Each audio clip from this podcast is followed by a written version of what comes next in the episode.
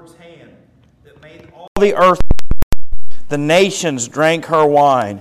Therefore, the nations are deranged. And then in verse 8, and we'll stop for a moment Babylon was suddenly fallen and been destroyed. Wail for her, take balm for her pain. Perhaps she may be healed. Tonight, I want to talk to you about the judgment of God, and I want to talk to you about how God's people are to view judgment. Because I think most of us, if we're honest, there are times when we can be very merciful, right? We want mercy when it is us that is on the receiving end of mercy. We want mercy when it is on our children, on our grandchildren. As an American, I pray that God would have mercy on our country. But tonight I want you to know is there are times when God eventually says, enough is enough, and judgment is coming. You can read through the Old Testament and see the times that God has brought judgment. But in Ezekiel, the 33rd chapter, God begins to talk to Ezekiel and give him this understanding about judgment and how God views judgment and the responsibility that you and I have, and Ezekiel specifically, about being the watchman for Israel. And tonight I want you to think about it like this.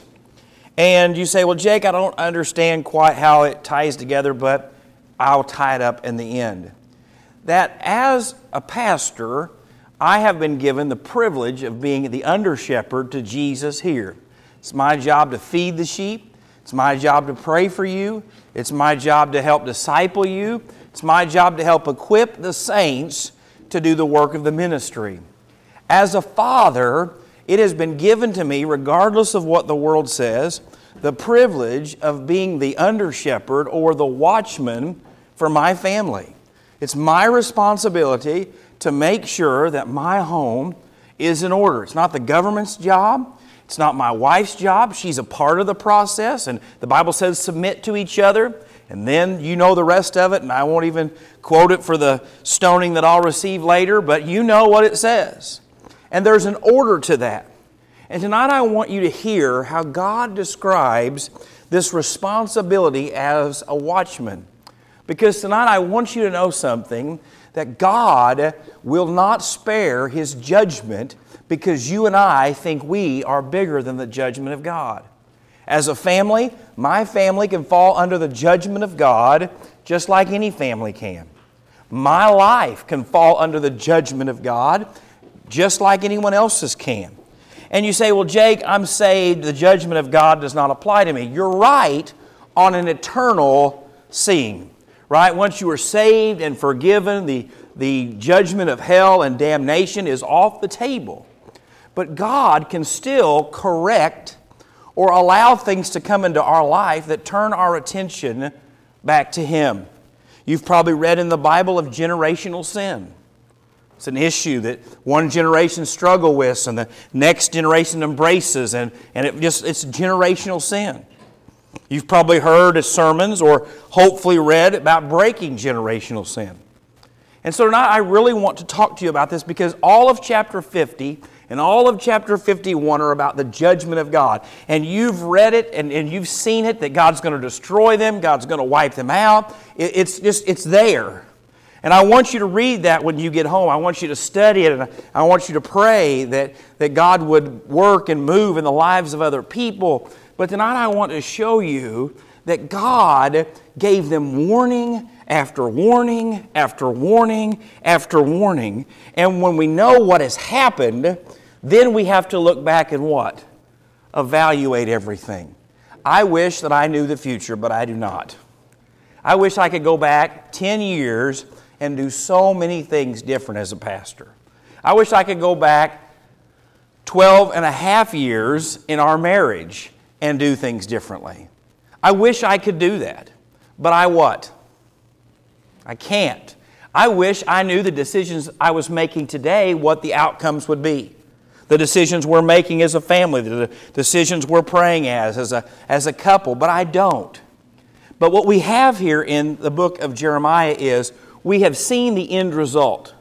This is the judgment. In verse 52, chapter 52, like I said, it's just a review of all that has happened. And you can learn so much from that.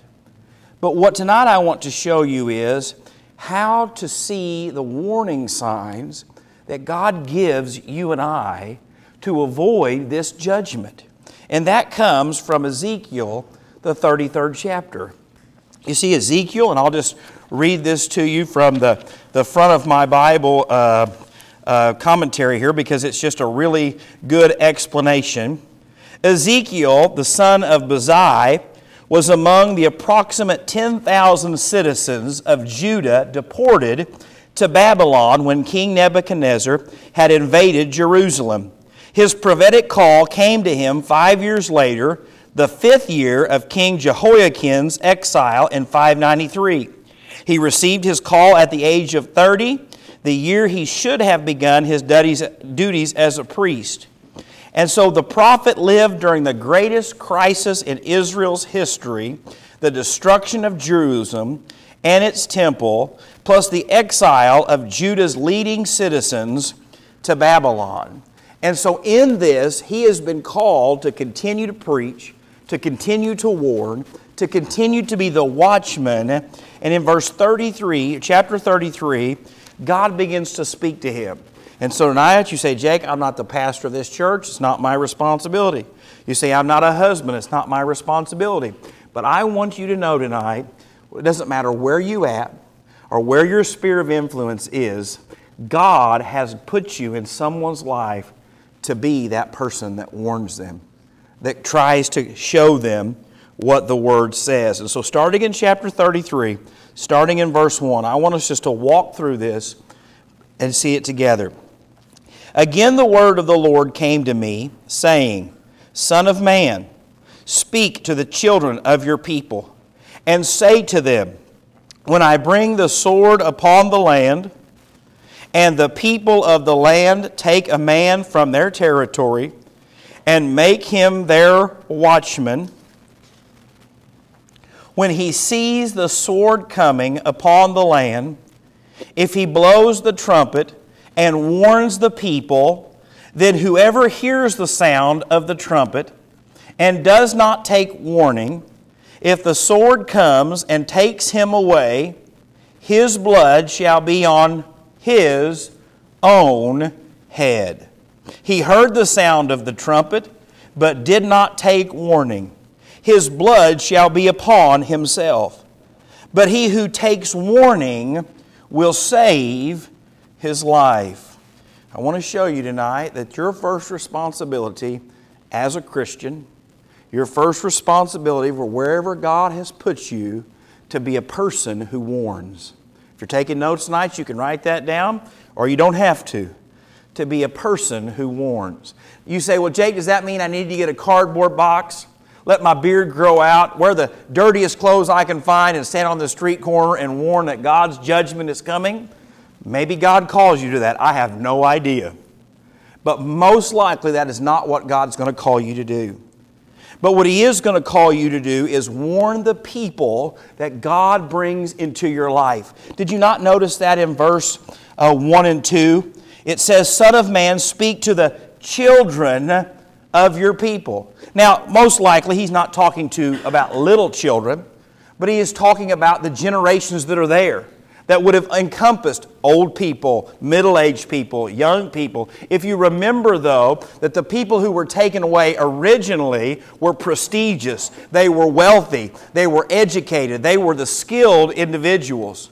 So he is warning the best of the best that, Son of Man, warn them. Warn them that there is coming judgment.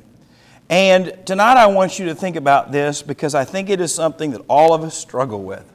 You say, Not me, Jake, I don't struggle with that. That's okay. You can lie to yourself, you can tell you what you want. But the idea of the people we love falling under the judgment of God is something most of us just glaze over. We think about it, but we don't want to think about it too much. But we have to get back to believing that the judgment of God is no respecter of persons. that God's judgment will fall. And the only thing that covers someone from judgment, especially in the sense of salvation, is what? The blood of Jesus Christ.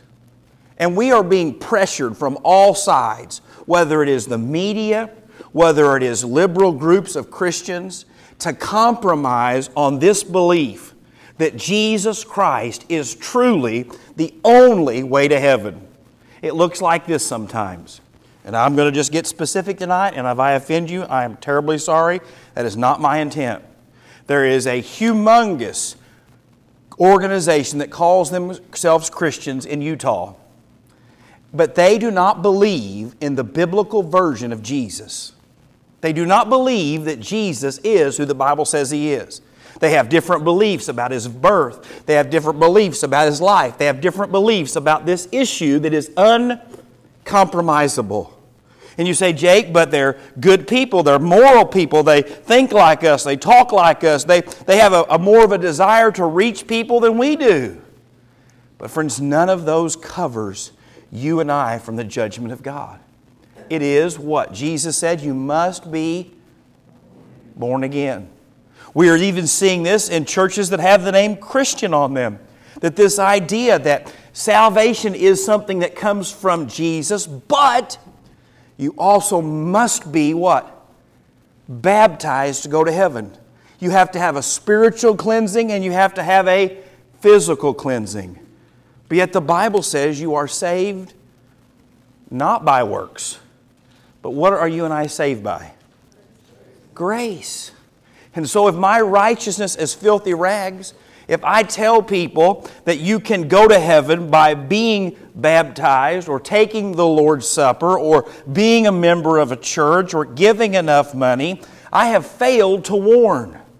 And you say, Jake, but I work with people and they're good people and they're nice people and, and, and why can't we get along? At a funeral today, I have a funeral tomorrow. I sit with a lady this week whose husband died that is not going to be having a funeral.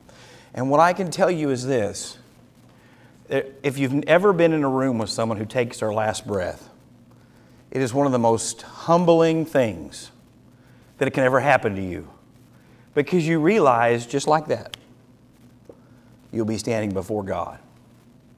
And in that moment, it is something that God has had to show me. I have been in the room 39 times now when someone has taken their last breath. And I can tell you there is a difference when a non believer takes their last breath. And Brother Keith could testify to this as a nurse and working. It's just different. There is a difference.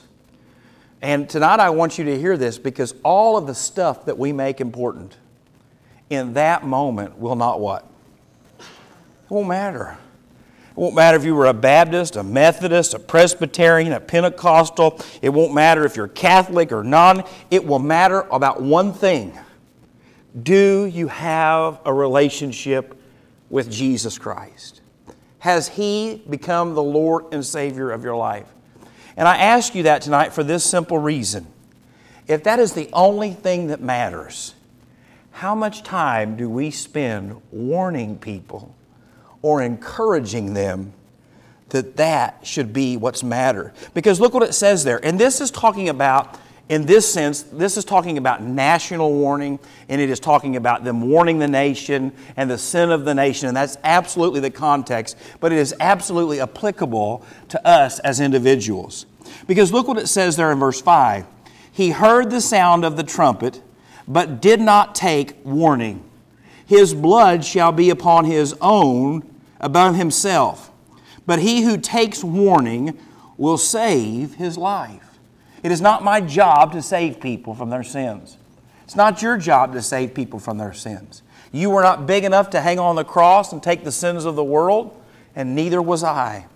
But I am big enough to tell you, Josh, I love you, I care about you.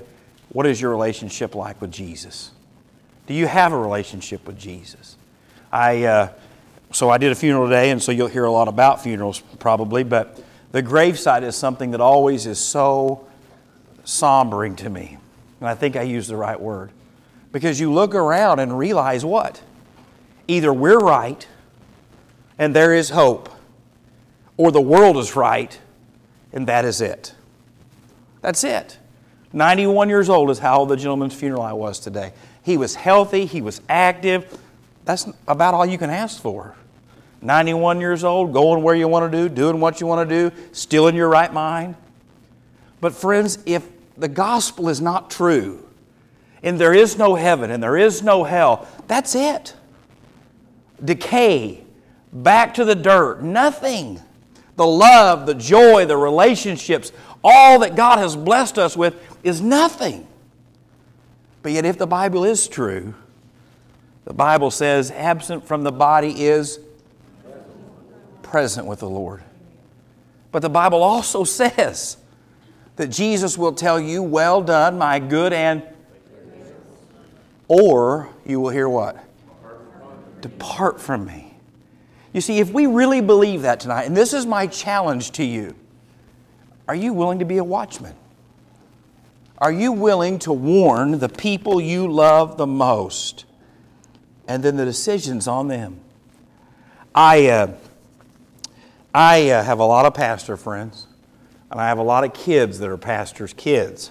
Or I have a lot of, fr- I do have a lot of kids that are pastors' kids, yes.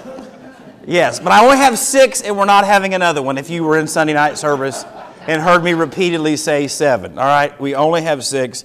Lord, please leave it there. But, um, but, but I, I cannot begin to tell you the amount of pastors' children that I talk to that we never read the Bible as a family.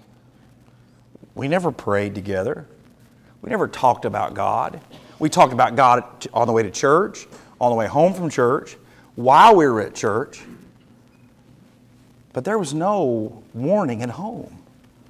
And so tonight, dads, I want to specifically talk to you. It is not enough to be a good example. It is not enough to come to church. I believe the greatest problem our churches have is that men have refused to lead their families the way that they're supposed to. Right? You can get women to do all kinds of stuff at church, but men are like, that's exactly the opposite. I want my girls to see that their future husbands someday love the church. They don't just go to church.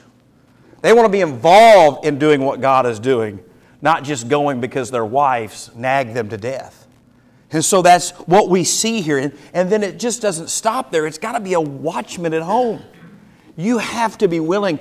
And I understand life is busy, and I know, I know the days of everybody sitting down at 5 o'clock and having family devotion, and, and, and everybody's, that's probably over. But yet you can have it in the morning.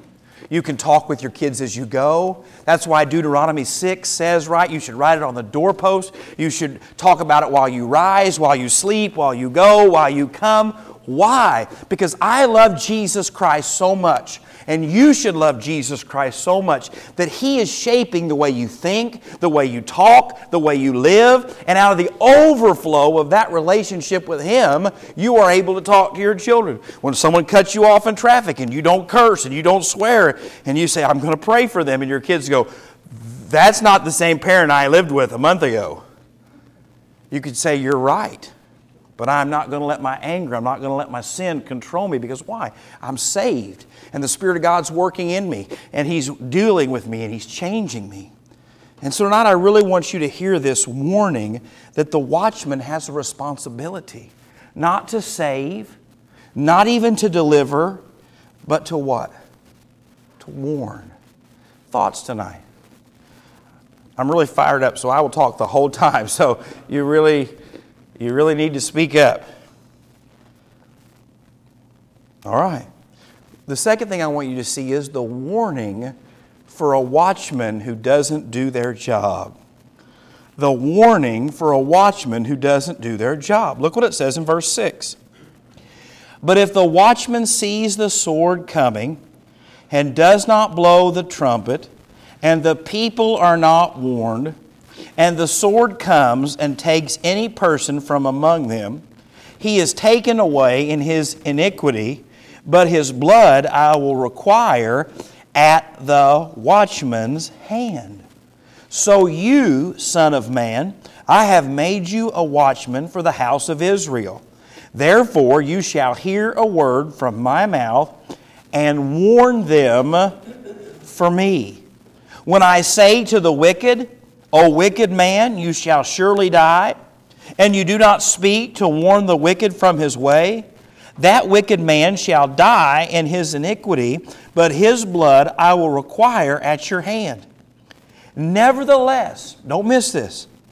If you warn the wicked to turn from his way, and he does not turn from his way, he shall die in his iniquity, but you have delivered your soul. He is not talking about that if you will just talk about Jesus, that you will be spared. But he's talking about here about the responsibility that you've been given. You see, the relationship that you have with Jesus is because of He first loving you. The Bible says that, right? We love Him because He first loved us. That Christ died for the ungodly. But outside of the relationship, there is a responsibility. God has called each and every one of you to do certain things. Some of you, He has given you specific gifts. I always get a kick out of this. And I, like I said, I have no problem uh, offending all of you tonight. So, um, but how some of you have been given a gift to sing. And you might say you don't sing well. I don't care. You're lying to yourself. You take it up with the Lord, all right? Boy, we'd love to have you sing in a choir, and choirs are based on the fact that we're all going to be sitting around the, the throne of heaven singing together. So, hence, choir in heaven, choir here. It's kind of a, you know, anyway, that's another sermon for another day. We'd love to have you sing. I don't sing. I don't. So, what you're saying is God gave you a gift, and, but yet He made a mistake. You say, well, that's, that's not fair, Jake. Well, that'd be like me saying, yes, God, I know that you've called me to preach. I know that you've called me to be 10 miles pastor, but I just don't want to do it. How many of you got on me in April when I said that? Well, we're praying, Jake, that that's not what you do. Well, now I'm praying the same way for you because you might think that my gift's not as important. What God's asked me to do is not as important. But if God has equipped you and God has called you and God has made it so that you can, guess what you should do? You should do. And so I really want you to hear this tonight because God has given you the privilege. And just like He had given Ezekiel the privilege to be Israel's watchman, God has put you where you are for that same purpose. You say, well, Jake, I, you know, I, I try to be a good husband, but my wife is a miserable person to live with, and she don't listen and, and she won't follow. Look up here. It's not your job to make your wife obey. And wives, it's not your job to nag your husbands into doing. It is your job to warn. It's your job to pray. It's your job to stand in the gap. What does the Bible say about wives who love God and husbands who don't? That some of them will be what? through the influence of their wife. I can't hear you, I'm deaf, remember? Saved. Not all of them, it says. But yet, if someone in your home won't be who God wants them to be, that is not what depends on me. You say, Well, Jake, my husband doesn't want to come to church, my wife doesn't want to come to church, so I'm not going to come to church. What happens is this the one person who said they wouldn't has said, I don't want to be the watchman. And then you have said, I want to be the watchman, but I want but I'm not going to be. And so tonight, I really want you to hear this and this warning because the judgment of God is coming. The judgment of God is going to come. But look what it says in those verses, though. That it says that if you warn the wicked to turn from his way, and he does not turn from his way, he shall die in his iniquity. But you have delivered your soul. You have done what God asked you to do. And think about that today. The Bible says if you know to do good and do not do it, it is what? It's sin. He didn't say if you know to do godly things or great things or amazing things. He says if you know to do good. If you know this is something God would want for you, if you know this is something that God has equipped you to do, if you know that it's something the Bible has told you to do, there is no excuse. Because look what it says in verse 10. Therefore, you, O Son of Man, say to the house of Israel, Thus you say, If our transgressions and our sins lie upon us, and we pine away in them, how can we then live? Say to them, As I live, says the Lord God, and this is a key verse I want you to hear tonight I have no pleasure in the death of the wicked, but that the wicked would turn from his ways and live. Turn, turn from your evil ways. Why should you die, O house of Israel? If that is God's heart for the wicked, it should be our heart for the wicked. You say, Jake, why do I have to warn the people that I'm closest to? Don't you know that they might not want to speak to me anymore? You don't understand that might cause problems for me anymore? That it might not be as easy as you think it is? Because God takes no pleasure in the death of the wicked. And that should be our desire. We don't want God's judgment to fall on another family. I've pastored long enough and dealt with people long enough that I have seen numerous people rejoice when bad things happen to other people. I mean, it's just that's the truth. And there have been some times in my life that guess what I've done? I've tried to celebrate when bad things happen to people. You say, Jack, I can't believe you just said that. I'm just the only honest one up here. Now, it's not something that I rejoice in, and God is always, He has always convicted me when I've been happy that His judgment fell on someone else. Because guess what? I don't know if it's God's judgment. It might look like judgment, but God might be working things out for the betterment.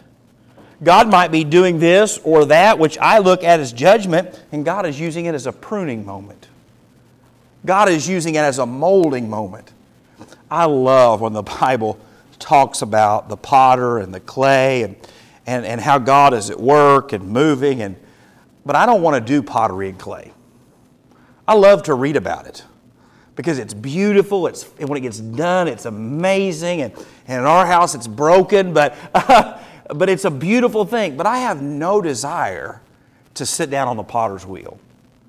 I have no desire to watch it splash all over me and mold and shape and the frustration of it not going where it's supposed to be and, and making sure the temperature's right and the speed is right and the pressure is right. I have no idea how that works. Friends, that's the same way you and I should view how God is working. We have no idea. His ways are what? Higher than ours. And so, what we look like as God's judgment on someone might just be Him putting pressure on them so that they grow. How many times in your life, and you don't have to raise your hand tonight, did you feel God was judging you? And then once you got through the trial, you realized that God was shaping you. You say, Jake, I didn't think I could make it through that trial. I didn't think I could make it without that relationship. I didn't think I was going to survive that. But now that I'm through it and I'm looking back at it, God was with me in every step of the way. And I would not be who I am today if God hadn't taken me through that. You see, we are quick to say, well, that's got to be God's judgment. That's got to be God's wrath. That's got to be God's, God's judgment. But yet, God works in different ways. And so tonight I want you to hear this. If you feel like God is judging you, He might be. Because most people are like, well, I didn't do anything wrong. Look up here. We all sin and fall short of the glory of God. All of us can have unforgiveness in our heart. All of us can have doubt and unbelief. All of us can be there. And so, could God be judging you in the moment, correcting you? Absolutely. But God could be allowing what is going on in your life just like he did with Job. I'm going to be honest with you. When I read Job, it just overwhelms me. Because, one, I think, God, you're the one that mentioned to Satan, Have you considered my servant Job? I'd be like, Leave me out of it. But God says, Have you considered my servant? Not once, but then again.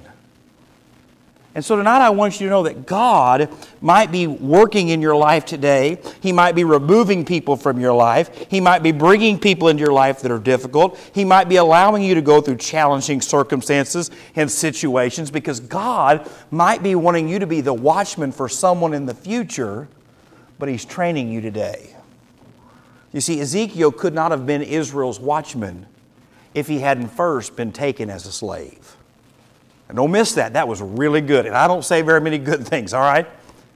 Ezekiel wouldn't have been where he was when he was doing what God asked him to do unless he first had been taken into slavery. And so many times, let's be honest tonight, not that you're not usually honest, but you're like me. I can't believe this is happening.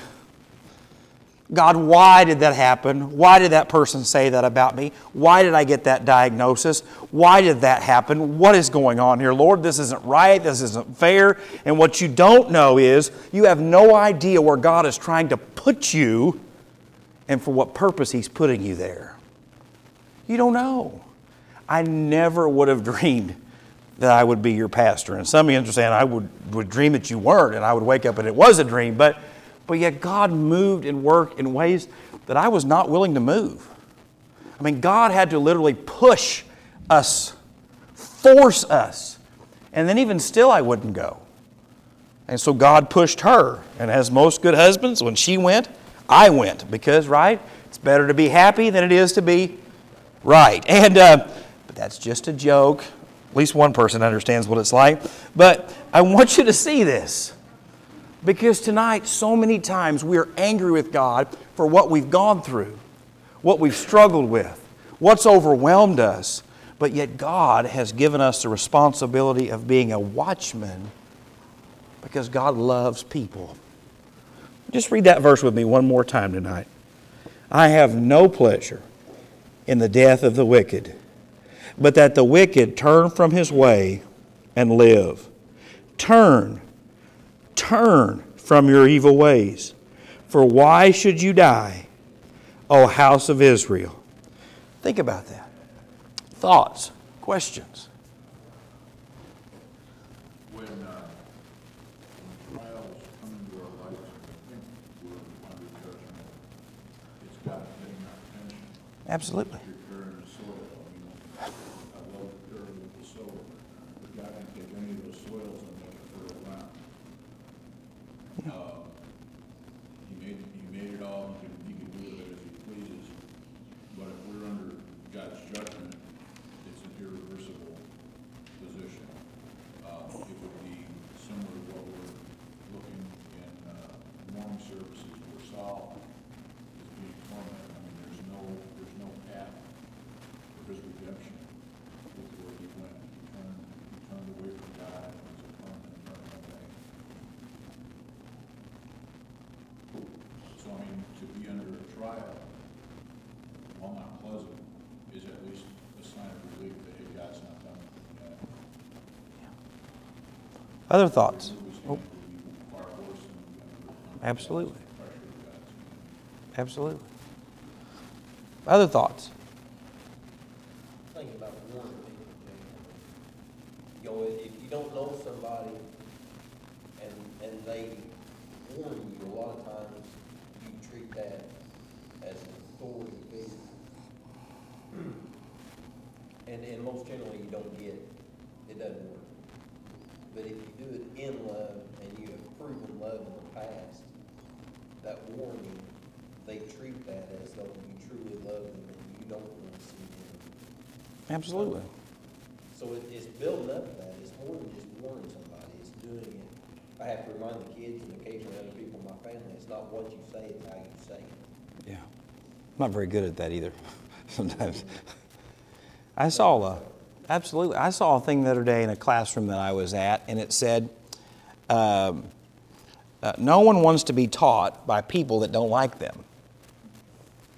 No one wants to take instructions from people that they don't like or that they don't like them.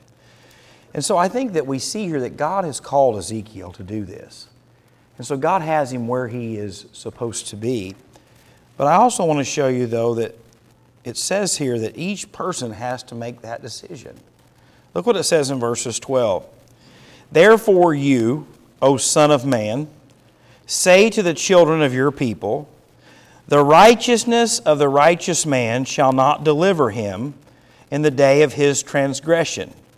As for the wickedness of the wicked, he shall not fall because of it in the day that he turns from his wickedness. Nor shall the righteous be able to live because of his righteousness in the day that he sins.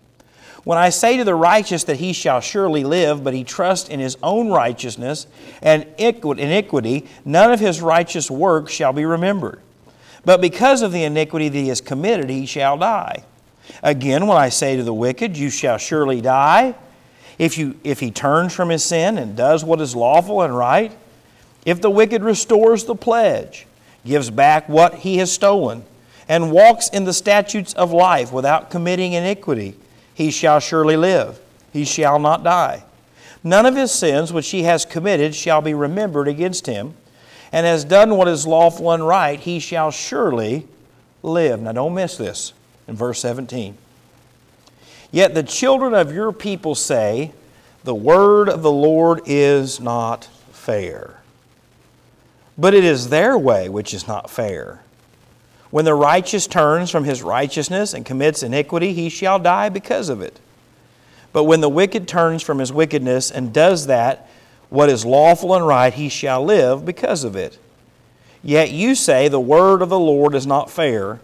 O house of Israel, I will judge every one of you according to his own ways. Now, I want to give you some context here. The Jewish people were baking, bake, not baking, banking on God's love and God's blessings because of what had been done in the past. They were God's people. They were chosen by God.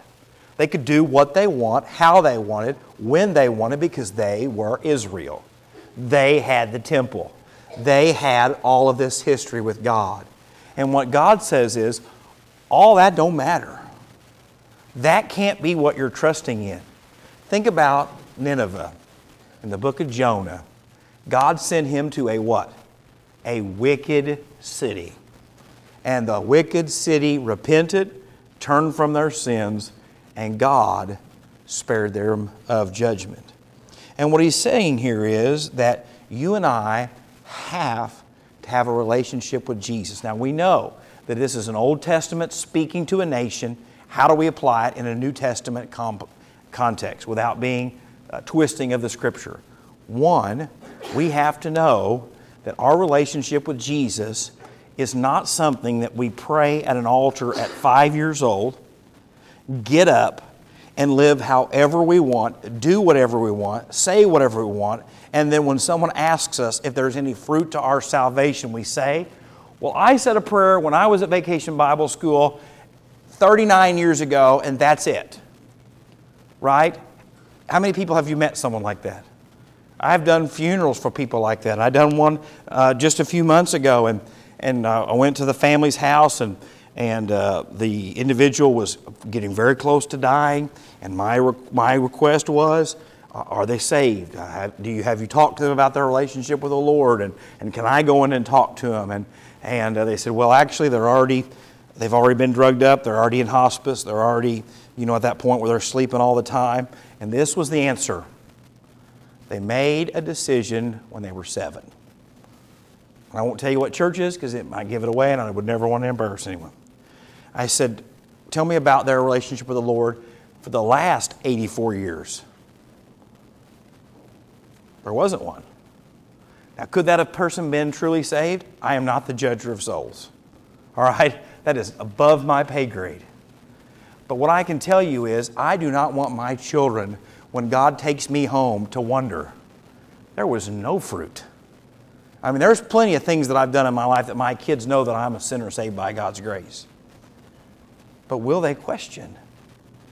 Will they be able to say, well, yeah, Dad, uh, uh, Dad was, was a praying man, and he was a man who talked about his relationship with Jesus, and, and uh, he was trying to live out his faith, and, and he was willing to ask for forgiveness when he, when he fell short, and, and, and he was trying to teach us about Jesus. And I, I, well, that, what will be your testimony? Because not only will your testimony be about your warning your children, but it will be what they watch in your life. And so you say, well, Jake, my kids are grown and I didn't do that. Now I'm feeling guilty because you're talking about this and, and I'm not going to listen to you. Look up here. If God has allowed you to live today,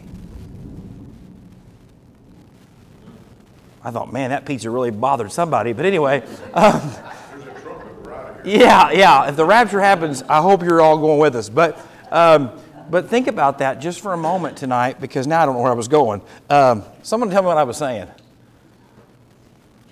You don't even know where I was going. Thanks for listening. I really appreciate it. We were talking about the father, the father and his children's relationship, and, and do they know that you, you have fruit?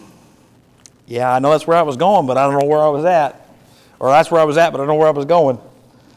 Um, I hate hanging out with old people all the time. This happens. While you're getting your, Yeah. your bearing, I mean, it's, uh, you know, it's important that your kids see when you fail, but it's even more important how you recover from that failure. If you just are seeped in that failure, you know, you're lost. But if you take it to God and you restore, that's, that's the fruit that's really, you know, that's really gonna have the mileage with it. That, you know, because every, all of us are gonna fail, you know, and there's doing nice things for people that, you know, could be considered fruit, and that's great.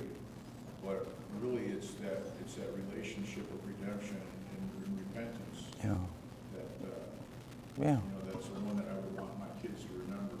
And I, I think this is where, I, I think I'm getting you on track. If, if your kids are older. Ah, you still that's have it. time- You Yeah. still have time that Yeah. that God's given you to, uh, to do what, what you have time left to do. Mm-hmm. Yeah. That's exactly where I was going with that. There's no, you know, there's no, uh, Yeah. no terminus to, uh, your relationship with your kids, no matter how old they are. Absolutely. Greg, you throw your hand up back there, or were you stretching?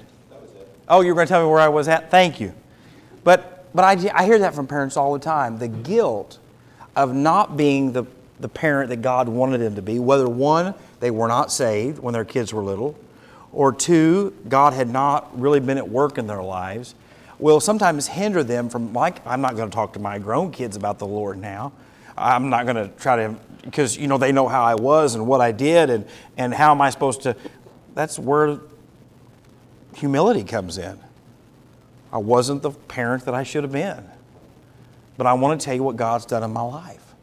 That's all you can do. It starts right there. And I'm going to pray for you. I love you. And that's it. But so many times we don't want to admit what we've done or your failures that we've had, and that's where it gets into trouble.